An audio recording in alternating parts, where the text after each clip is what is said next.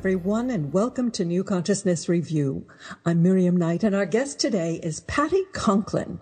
Patti is a world-class energy healer and much sought after facilitator who has shared her experiences and changed lives at hundreds of workshops, lectures, conferences throughout the last two decades. She's a frequent keynote speaker and presenter at alternative and allopathic conventions. She's the creator of ColorWorks, a visualization process that uses active vibration within your body to release or heal specific symptoms, emotions, or physical challenges.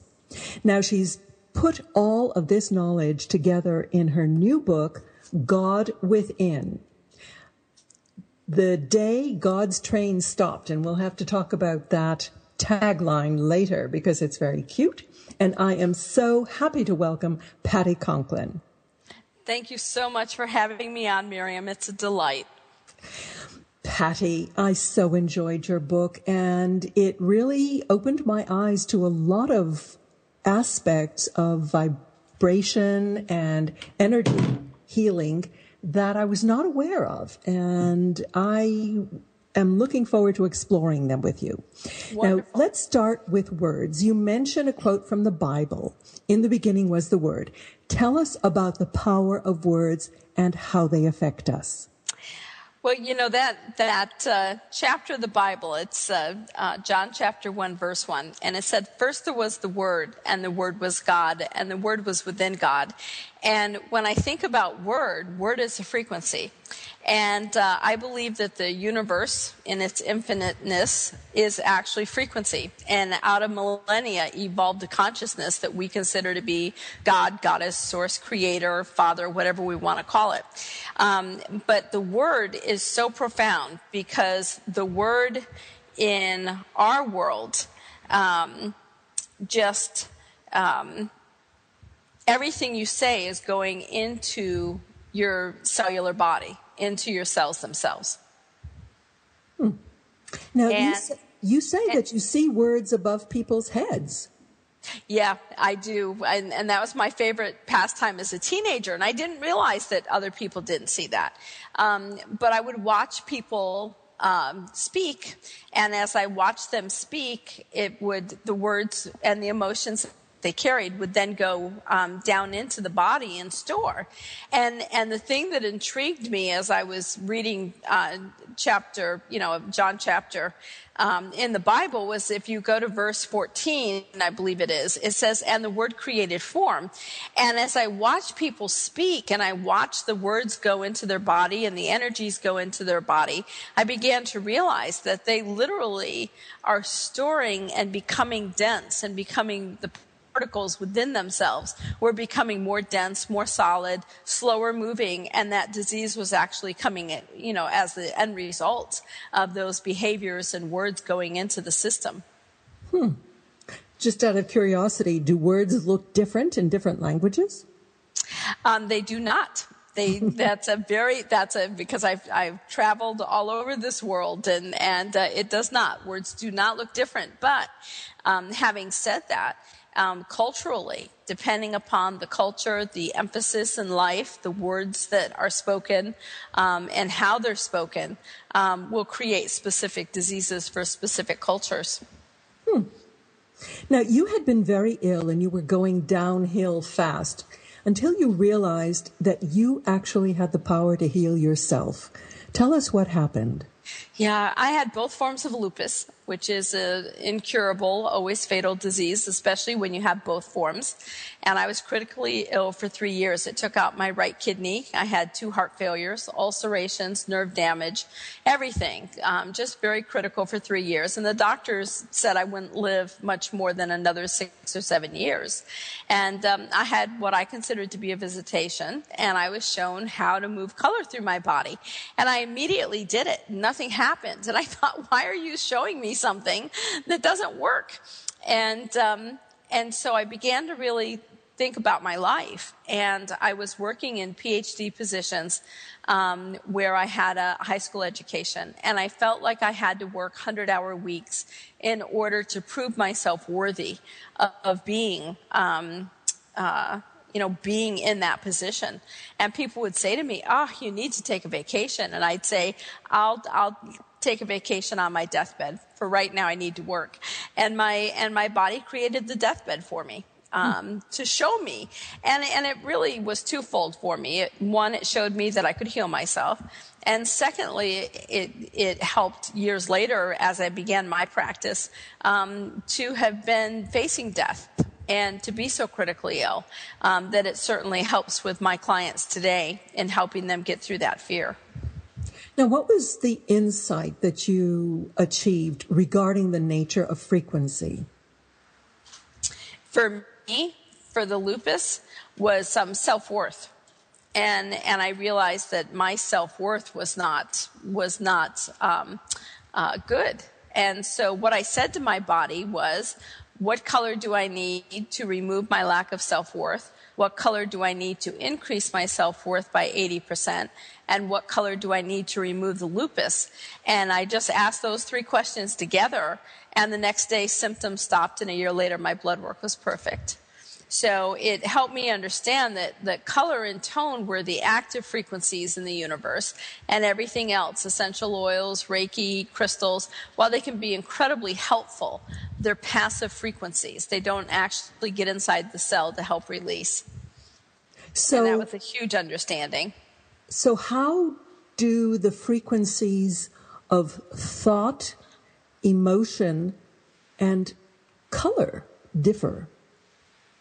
Um, the the frequency of emotion and thought, or words and emotions, um, merge together. And and it's just like particles. I, if you're watching television and the snow and the cable goes out and you get the snow, you've got those particles. So the words for me and the emotion attached with it are different shades of gray. Um, and everything's just kind of in this this gray gray white area.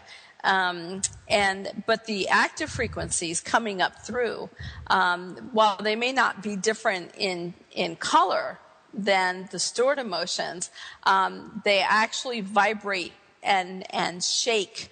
Um, so you've got all these particles that are moving and vibrating and shaking, and other particles that are just being still. And as that shaking particle comes up through, which is color or tone, um, it starts shaking the non the non-moving frequency, and that's really what the disease is: is the emotion and the words stored in the peptide of your cell, and those particles are literally coming into those particles that are inert and shaking them free and, and removing that emotion from your body. How fascinating. I remember um, reading about uh, some shamanic healing that's called shaking medicine. Hmm, yeah. It's just a different form of. Sounds like it. Vibration. I think yeah. sound as well. Um, now, you describe an evolutionary process of our souls. What do you mean by conditional and unconditional? Well, the, the evolutionary process, I think, is, is this, and this is just a Pattyism, because remember, I've never, I've never uh, taken formal training, so this is just my, my, uh, my take on it. But I think that at one time, billions and quadrillions of souls broke off from Source in order to have their own individual sojourns and adventures. And I think that the souls that started coming to this, this atmosphere, this planet, um, were high vibrational beings. They didn't have shape or form. And over time, um, the evolution of time, they began having emotions and emotions that were less than unconditional, i.e., out of love. And, and so maybe they were jealousy or, or uh, anger or hatred or rage, whatever it is, and fear, certainly. And uh, what it did was it started slowing down the frequency until we became form. And so the auric field, the chakra system that a lot of people talk about, I think was added on um, so that um, so that the body could still vibrate in sync with the universe. And I think over the last five, 7,000 years, we've managed to muck it up. Um, and so when we're looking at an unconditional thought, we're truly looking at it as the observer. Uh, when we're looking at a conditional thought, we're looking at it as in fear So you've got all the subsets of fear, you know, um, anger, jealousy, you know, all of those. And the only one that stays in the love portion is truly observation. Um, it's not even really unconditional love because that in and of itself is a condition. Um, so it really becomes you become the observer in uh, in that aspect, and it's it's really important to stay the observer and, and not the conditionalism. Well, now that raises a kind of intriguing question in my mind. Um, if we are uh, kind of offshoots, what you call the divine spark within, mm-hmm. uh, here to be the eyes and ears of Source, um, then uh, we are uh, creating this density so that we can experience these emotions, so that we can kind of, I don't know, provide drama and interest to Source. it's it's it's, it's true. Like the, the, I, the Earth soap opera. It's it's the Earth soap opera. It's a, it's actually a feeling state um, that that Source really doesn't have. If you if you have experienced an angel, they're incredibly robotic. They they don't have sense of humor. They don't have a lot of things. They're incredibly robotic, and so when you're looking at um, an angel versus uh, you know a spirit guide whatever a spirit guide will have a sense of humor because they've had human form so I think what's important to understand is there's two pieces literally inside of you.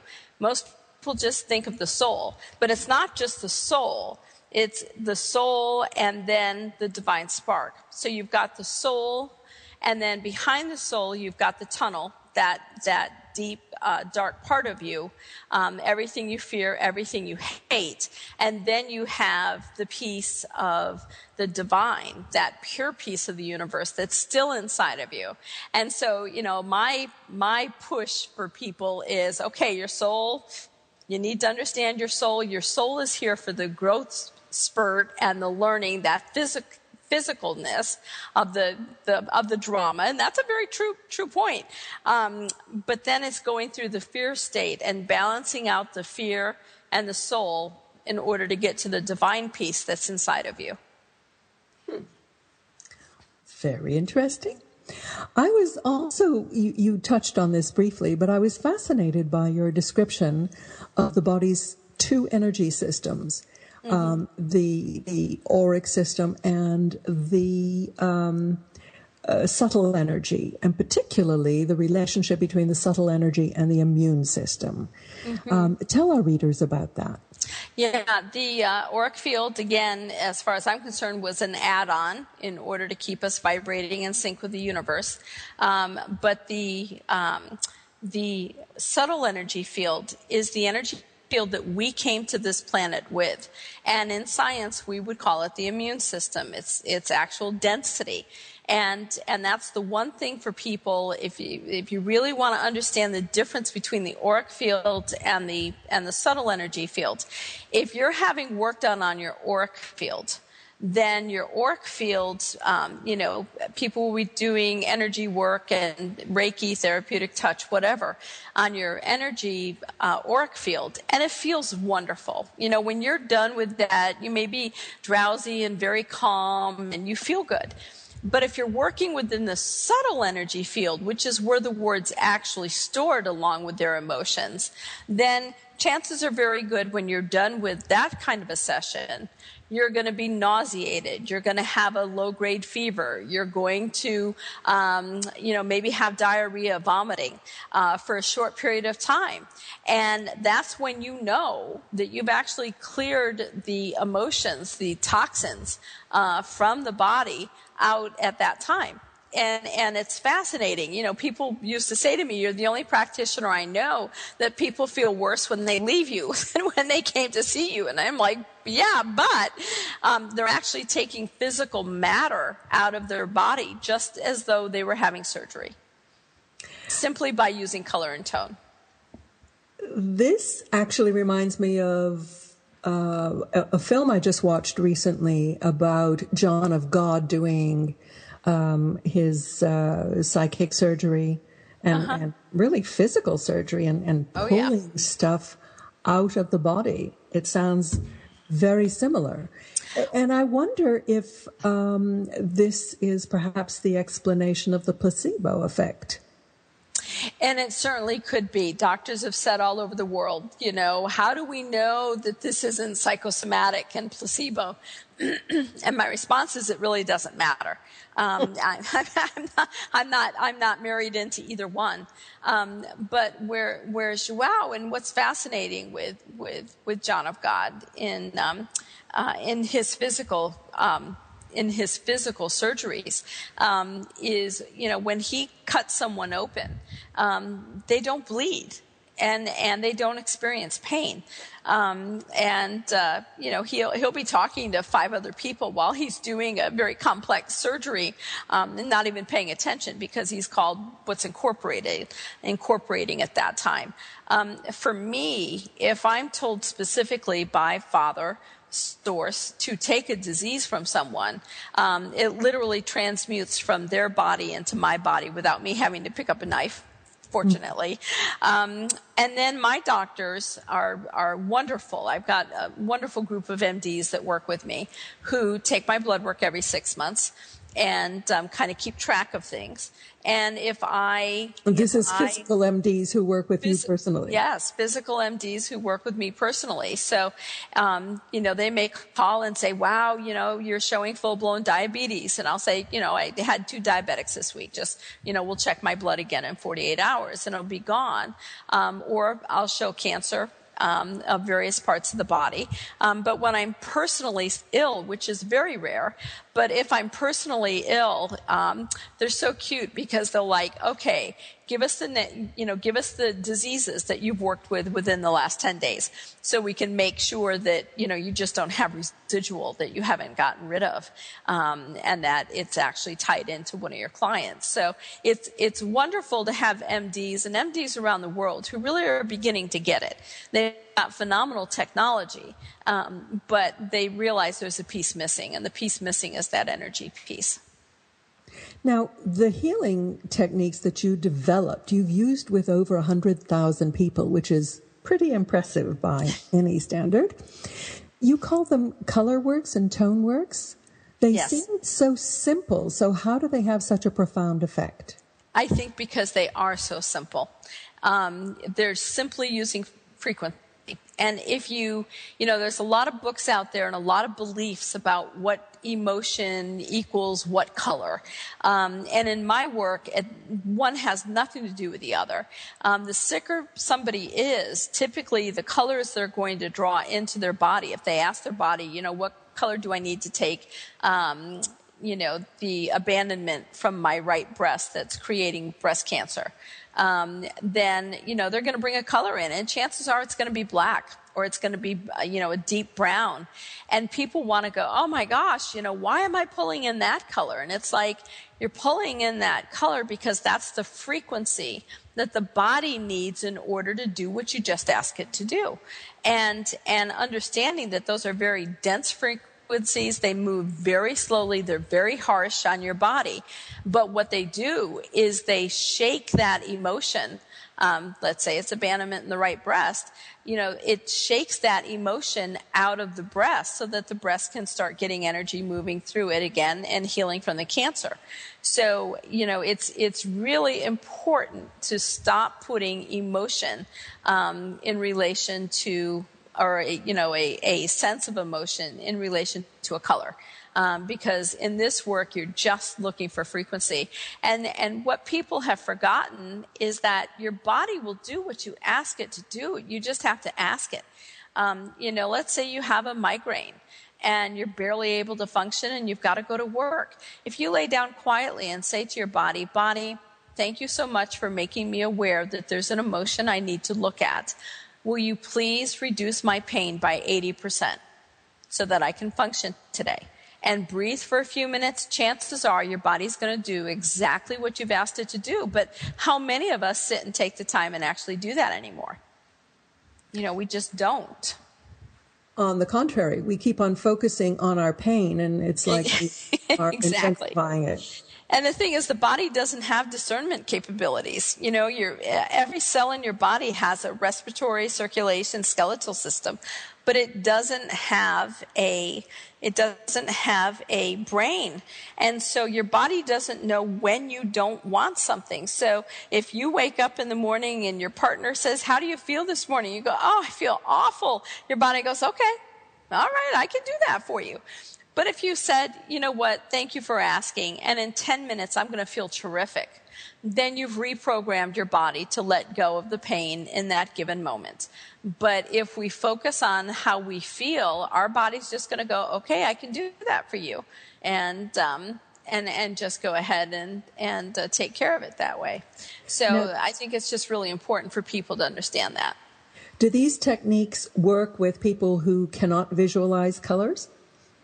Yes, and you know when I do my own work, um, I can't see color. And so I just trust that my body's bringing in the frequency that I need because the colors are going to change drastically, you know, throughout just even one breath. And what's important to note is that there'll be colors that we don't have words for, that we don't have labels for, um, that we don't see typically with our with our physical eyes. So, you know, it moves into if you're not seeing it or hearing it, it's a matter of trusting that your body's doing exactly what you're asking it to do. Is there a difference between the use of color and the use of tone? Color moves through a little bit faster. Usually you can just do one session in 10, 12 minutes. Um, tone you typically need to listen to for about a half hour.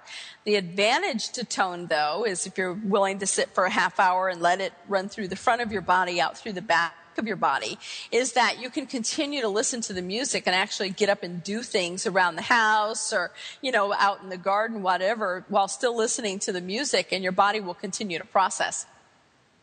Um, color, you can sit for 10 or 12 minutes and get a lot done.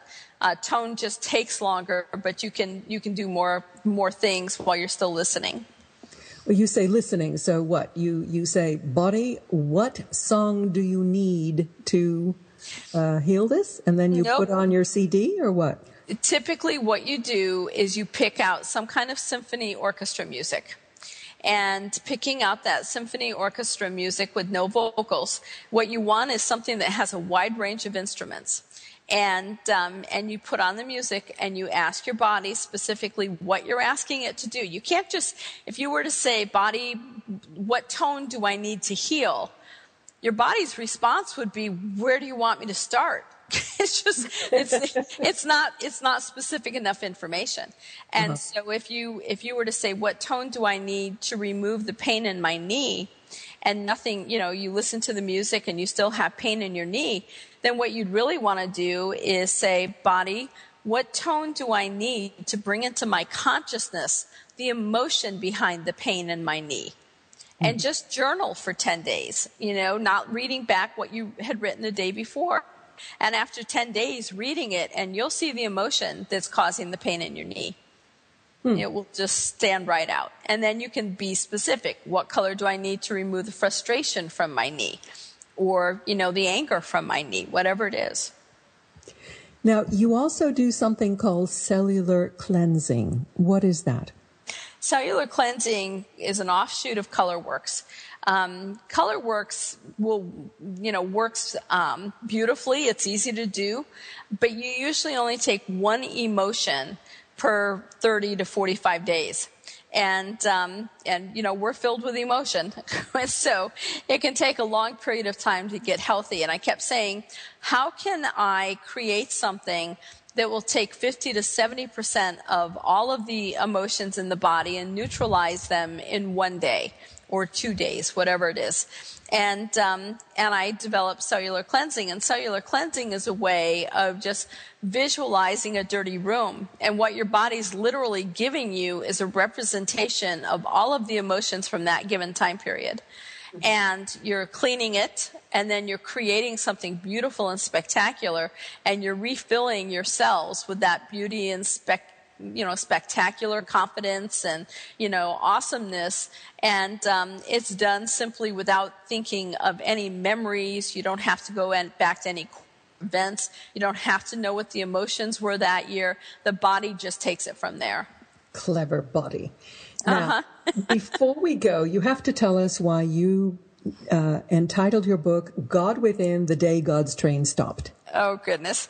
Um, when I was seven, I had my first visitation, and um, and Father told me that my greatest growth years would be 38 to 42, and um, so right before my 38th birthday, I was in a dream state. And Father always comes to me in a waking state, you know, during the course of the day.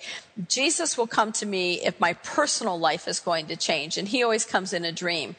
And so I was in a dream and I was on a train and all of a sudden I realized the train stopped. And I looked out the window and the train was off the track. And I turned back around and Jesus and Mother Mary were standing there. And that was the first time I had ever experienced Mother Mary. And Jesus looked at me and he said, We're now giving you a choice. You can get off the train and live your life and raise your family and, and have a good life, or will put the train back on the tracks and you will live your life in service um, to Father and, um, and do the work that He's asked you to do. And um, so somber and so serious. And so I thought about it for a moment and I asked him to put the train back on the track. And next thing I knew, the train lifted up, put, was put on the track, and 18 years later, I'm still doing it.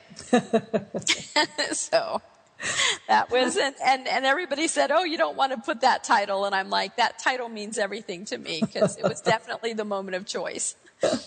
Patti what is your website? The website is patticonklin.com and that's p-a-t-t-i-c-o-n-k-l-i-n dot com. Patti conklin author of god within the day god's train stopped. Patti thank you so much for joining us today Thank you so much for having me on, Miriam.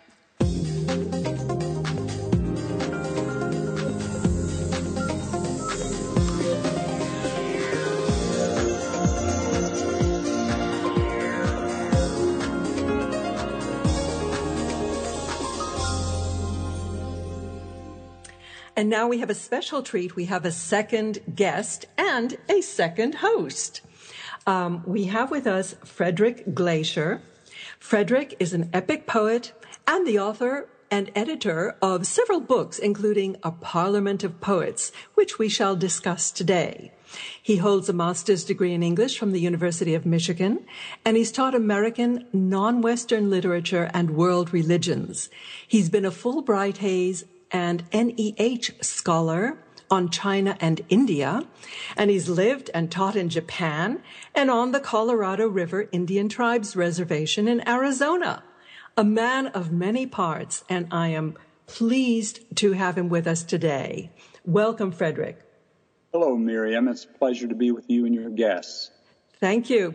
I'm also delighted that Julie Clayton, our reviews editor, is with us today, and she will be co-hosting with me and um, actually interviewing Frederick. So I know that Julie really enjoyed his book, and that's why she wrote such a fantastic review. And that's why I invited her to take over the interview with Frederick. Welcome, Julie. Hi, welcome. I'm so glad to be here. Thanks for letting me be part of this. Hi, Frederick. Nice to talk with you. Hi, Julie. Nice to uh, speak with you again and uh, all the listeners. Uh, so Miriam is, is quite right. I was so impressed with with Parliament of Poets, uh, your book, and I have to admit, uh, I was at first a bit hesitant to to read an epic poem, which is what this book is. Uh, it's not something one comes across every day. No, it can be an intimidating idea to people today. It sounds so deathly dull and uh, whatever. You think of Homer thousands of years ago or something. But really, uh, maybe a better way of thinking about it is it's like a story around a campfire, as one uh, person at a epic poetry reading reading I uh, gave uh, responded. And in that way, I'm really trying to create a story, sort of like what the shamans would tell in the ancient caves or whatever. And and that really does come across. Uh, so perhaps you could say a little bit about what an epic poem is for those who are not familiar with that term, uh, and a little bit about the book. That would be great. All right, uh, my pleasure. Now, uh, you know, there's a very long tradition of epic poetry not just uh, in Western tradition, sort of Greek Roman civilization, but uh, East and West as well. In India, uh, in China, there are epic forms, and many other civilizations, African and so forth. So I'm really trying. I decided as uh, sort of in my mid 20s, uh, I was uh, back in 1982 or earlier, that I wanted to write an epic poem, try to write an epic poem that would be a global, universal vision. All the past epics, for logical reasons, were all regional, local. Uh, that is focused on, of course, uh, Greece, Rome, Africa, India, wherever. So I wanted to try to write the first global epic poem, perhaps, uh, that would embrace the entire planet and draw from the, re- the religions and the literatures of all civilizations. And uh, I truly have spent more than 30 years studying and trying to figure out how to do that in a way that would also honor the literary traditions of East and West as well. So uh, I draw, for instance, from the uh, Indian Ramayana, uh, one of the great epic poems, from the Bhagavad Gita, uh, from Dante, the Italian poet, and uh, John Milton, the English poet, and so forth. And I try to uh, work within those forms, if you will, but dealing with the problems and concerns that are contemporary to us today. How can an epic poem speak to life today is what I'm trying to do. And one of the keys in that to me was uh, Joseph Campbell's essay, uh, 1979, titled Earthrise, after the uh, Apollo 11 landing sometime. Uh, he basically remarked on how uh, the the overview image, if you will, of planet uh, Mother Earth from the moon has changed our consciousness. And uh, that's the basic image with which I'm working. You know, I think a demonstration would really help our listeners. Why don't you give us an example, uh, a, a, section of your poem? Okay, my pleasure. Uh, from uh, the uh, second chapter, epic poems are often, uh, different chapters are referred to as books. So this is the beginning of book two, and I'm drawing uh, somewhat from uh, my experience on Indian reservations and reading Indian le- legends and myth and so forth. And this is the beginning of uh, book two, On the Moon. A great war cry went up drums tom-tom, the deep bass sound of tightly stretched hide, chanting of many braves, pounding of hearts, clearing a space. Poets made room for a young Lakota Indian brave, strong and virile, raising a hoop before him, dancing the hoop of his people, the hoop of all the peoples of Mother Earth. Far above, while all stood round, the poets and seers, shamans and singers, griots and troubadours, bards and rhapsodes, watching him pounding moon dust, mesmerized, for he danced in another world, the world, as it were, of the moon. Behind him, all could see the hoop of the earth, beyond the hoop of the hoop of the moon, within the hoop of the moon's own hoop, the hoop of our rotating solar system, the hoop of the spiraling Milky Way, the hoops of the innumerable galaxies, the hoop of the endless universe.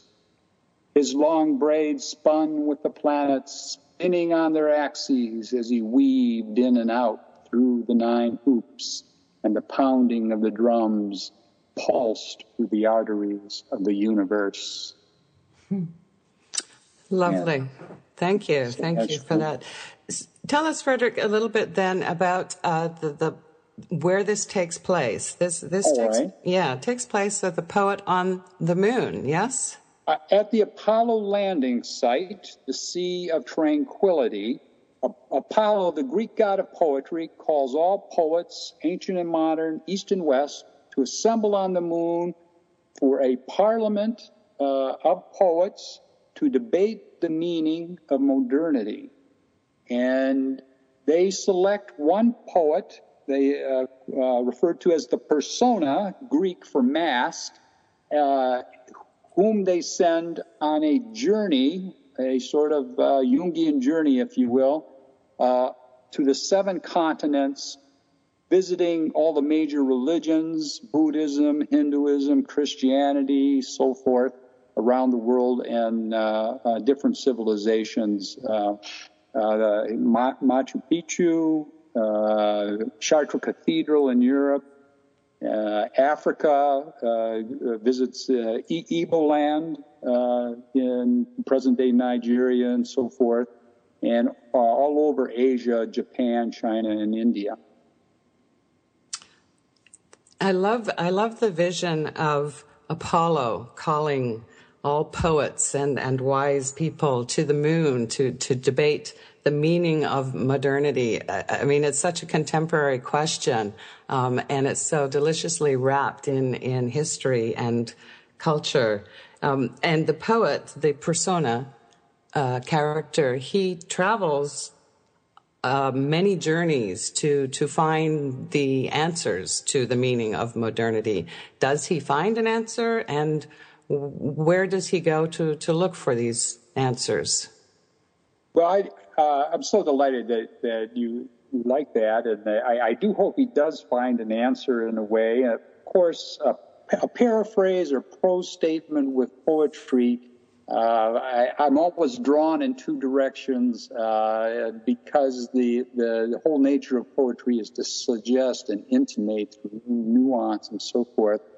And I fear that if I say the poem means this or that, I've actually I've limited it in some ways because uh, as a reader, you you may have a, a sense of, of how broad the scope I'm really trying to deal with. All of human history and culture, religious thought and reflection is what I'm really trying trying to grope with. And where can we, as a uh, race, humanity, human beings go from here with, with all our, our problematic um, uh, baggage, if you will, history and otherwise, and violence and so forth. So, uh, uh, anyway, through all that struggle, he goes back and forth to the moon four times. The uh, uh, Apollo and the Parliament of Poets send him back and forth uh, into the caves of Lascaux, uh, in Blombos Cave, very famous new cave that uh, uh, just discovered in the last few decades in South Africa that goes back to 70,000 uh, years uh, before the Common Era, and they just found remarkable artifacts there by left by uh, early Homo sapiens and so forth. And so, it, in a way, this journey back and forth it takes on many symbolic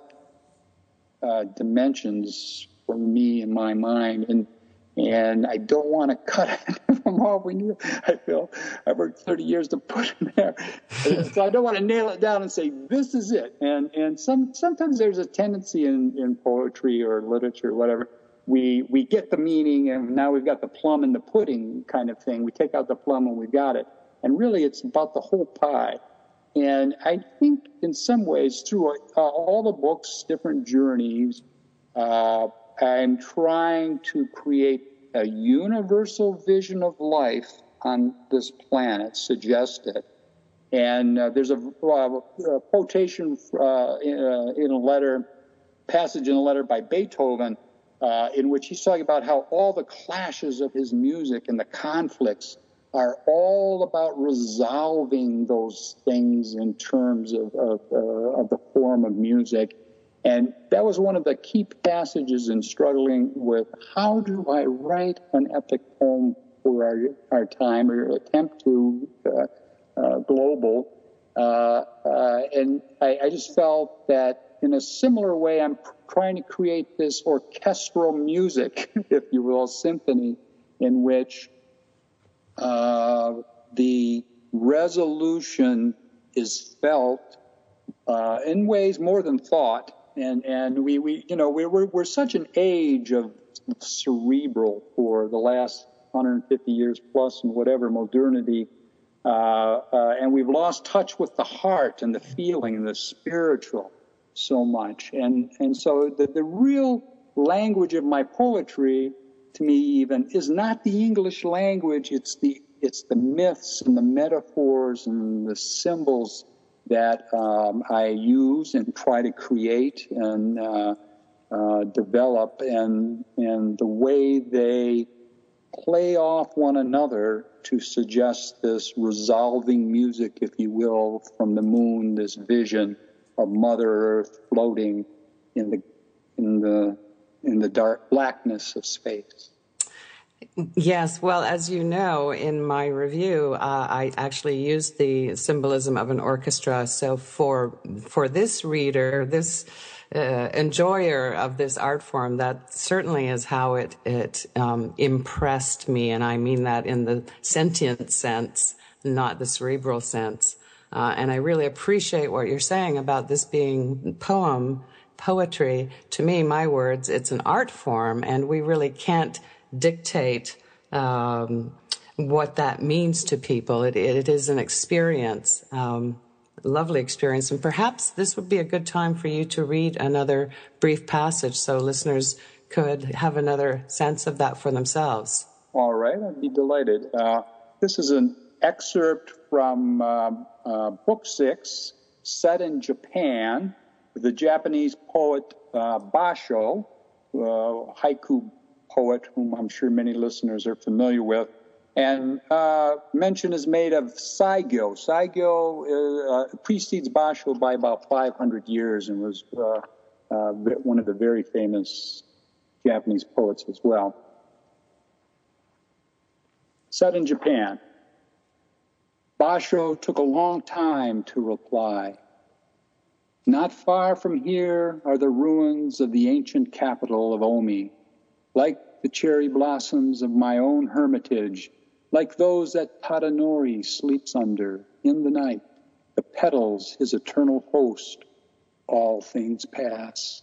Nothing is permanent in this floating world, yours or mine. A breeze and the branches sway, their petals flutter to the floor, like snow covering the ground, wayfarers treading upon them lowering his voice and eyes with a glance. We nodded in heartfelt agreement. He continued, I will bring all the poets. All will meet you on the moon. Join in, attend the Parliament poets.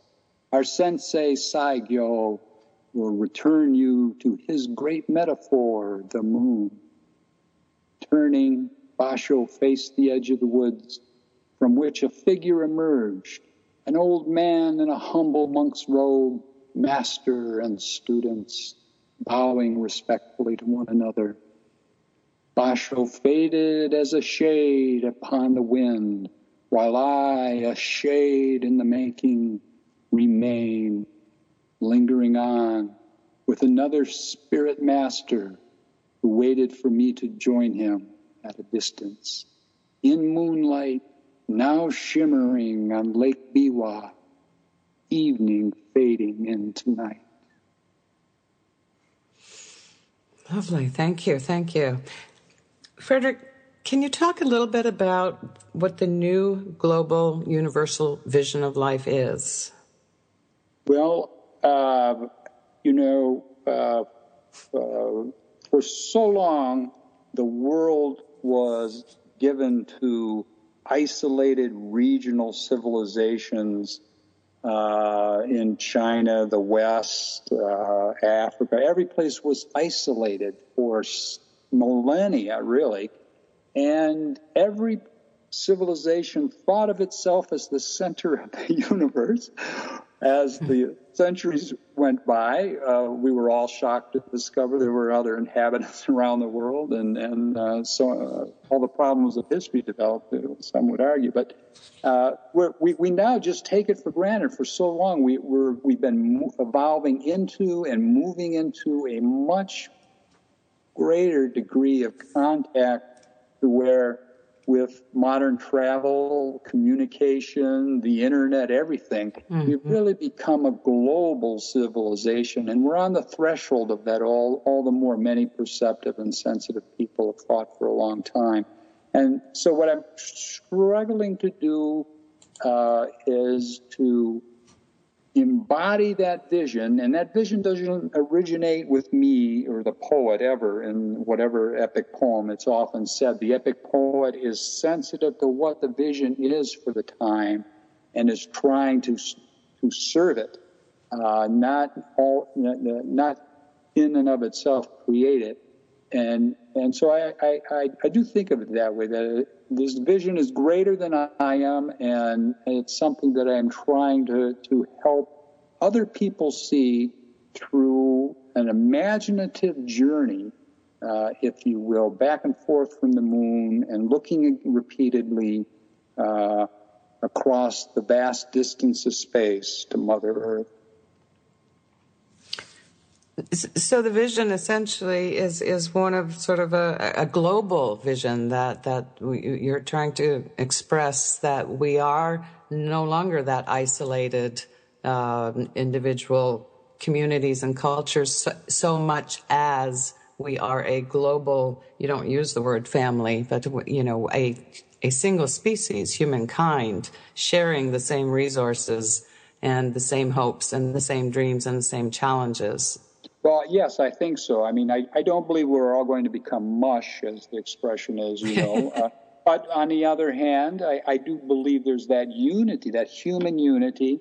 And uh, as Saul Bellow, uh, uh, novelist, uh, Jewish novelist, wrote in the early 60s, even, we're all being mixed and poured together. Well, that, we've gone so far beyond that time, even, where we're all living together. Uh, so many, in the United States and elsewhere, uh, the city I grew up here in Michigan was a very isolated white only community when I was growing up. And now it's absolutely international. Everybody on earth lives here and works here. And it's, you know, uh, that's happening not just in the United States, but in many places all over the world. And um, yes, there are there are holdouts, shall we say, but in the long run, that we we human beings we know genetically uh, anthropologically and, and uh, evolution and everything else that, that we are one ultimately. And uh, so our life has changed, but our consciousness hasn't quite caught up yet. And in, in struggling with how to write an, uh, an epic poem and what, I'm very much trying to serve that vision of human unity and oneness that so much of the new consciousness movement has has come to realize long ago. He said the magic word, new consciousness. yeah. That's right. Actually, I was curious. Um, having worked on a poem for 30 years, how do you feel now? Well, uh, uh, just an absolute relief uh, uh, to have finished it. it, it I, I, actually just had, I had sort of this Satori moment, if you will, where where I was uh, in. By the time I got to uh, uh, draft about draft five of it, it, it just hit me like a, the proverbial ton of br- bricks. Oh my God! I've, I've done it. it's sitting on my desk. You know, it's not in my head anymore. I'm not struggling with it. I, have got five drafts out, and I Many more beyond that eventually before I felt it really was done. But, but uh, uh, so for so many years, really, it was a matter of notes, reading. I'm going to add this in. I want to do that. Uh, how am I going to bring these together and synthesize them or whatever, harmonize them? So um, it's uh, it's sort of like uh, must be the rush of uh, Jungian individuation. You know, you feel, just feel this this intense sense of satisfaction. So now the problem I have is helping other people know it exists, because I really part of this has been that it has to be. I have to publish it. Uh, over a decade and a half, I felt it has to be in a post Gutenberg way and global. It's a global epic poem. Uh, uh, I hope people will recognize it as. And I have to find a global, universal way to reach the readers and in, through the internet and through the other new uh, communication channels such as your own and others. I feel as part of part of my duty or obligation. I want to set that example that it can be done. That the poet in, in Africa, in Bangladesh, both where uh, my book has been read and, and reviewed, anywhere on earth can know because it's been done in act, not theory, that if you write something worthwhile of humanity, you can publish it and reach the whole globe. Well, I actually had a higher vision than that, Frederick. Um, you know how on uh, space probes they have these little uh, goodie bags full of things like Vitruvius Man. And it is my feeling that they should include a copy of Parliament of Poets because you give this overview, this, this uh, panorama of the best of human civilization, the voice of her poets, the voice of her dreamers and thinkers. And you've done it with great honor to each of them. So I, I do want to commend your book to our listeners. Uh, don't be intimidated by an epic poem. It's really, um, and, and coming back to that image of the storyteller sitting around the campfires of um, the world and dipping into and weaving the story of humanity in the most beautiful, mellifluous language. So kudos to you, sir. 30 years were not wasted. Here, here. Well, well, thank you so much, Miriam. It's, it's, it's an honor for you, for you to say so and, and think it. I, I'd, I'd be delighted to, for such a thing to happen, but, um, well, if anybody listening has contacts with NASA. Wonderful.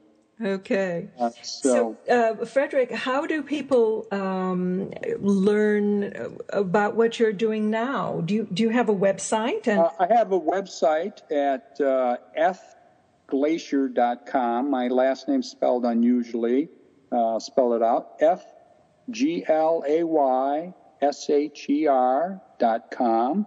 Or just uh, go to either Amazon, Barnes and Noble, Kobo, or Google Play and type in the Parliament of Poets, and uh, you'll find find my epic poem out there and take your own journey to the moon.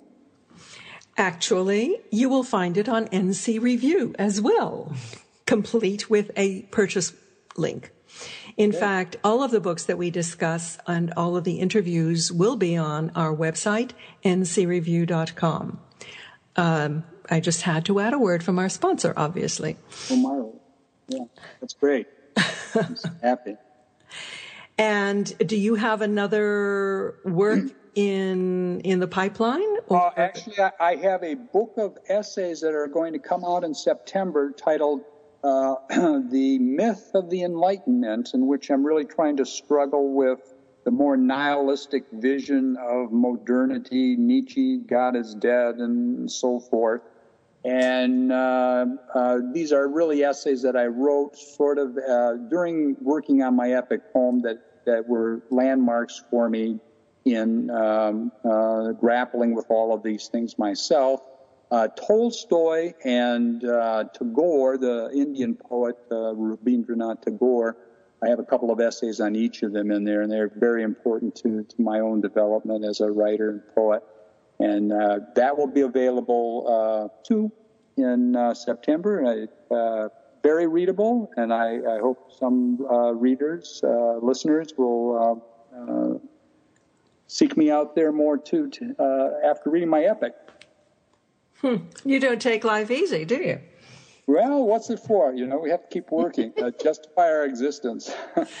Frederick, uh, thank you so much for joining us today. It has truly been my honor and privilege both to speak with you and perhaps even more so to read your amazing, wonderful book. So thank you so much. We so appreciate it. Thank you, Julie. I, I, I really appreciate your uh, talking with me and uh, sharing my vision with uh, your listeners. You too, Miriam. Thank you, Frederick. Frederick Glaysher, author of The Parliament of Poets. And we also spoke earlier with Patti Conklin on her book, God Within. Well, um, that's kind of our show for today. I do hope that you will join us next week. Until then, I'm Miriam Knight for New Consciousness Review and Julie Clayton. Thank you for listening. Goodbye